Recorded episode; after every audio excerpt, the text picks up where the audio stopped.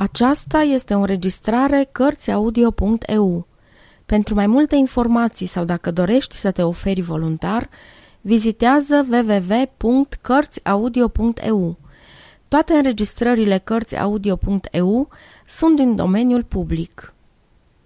Magda Isanos Dumnezeu Oamenii bogați au făcut icoane, catapitezme aurite și strane, însă Dumnezeu n-a venit în locul astfel îngrădit. Bogații stăteau groși, împovărați și se uitau la sfinții frumos îmbrăcați. În vremea asta, Dumnezeu zbura în copaci, făcându-i să înflorească. Fugea la săraci, cerându-le mămăligă și ceapă. Era când câmpie verde, când apă. Alteori se făcea mic și se ascundea în floarea de finic ori se apuca să crească în păpușoaie, să ajute furnicile la mușuroaie, să dea pământului mană și ploaie. Avea atâtea de făcut Dumnezeu și oamenii îl plictiseau mereu, cerând unul pentru altul rău.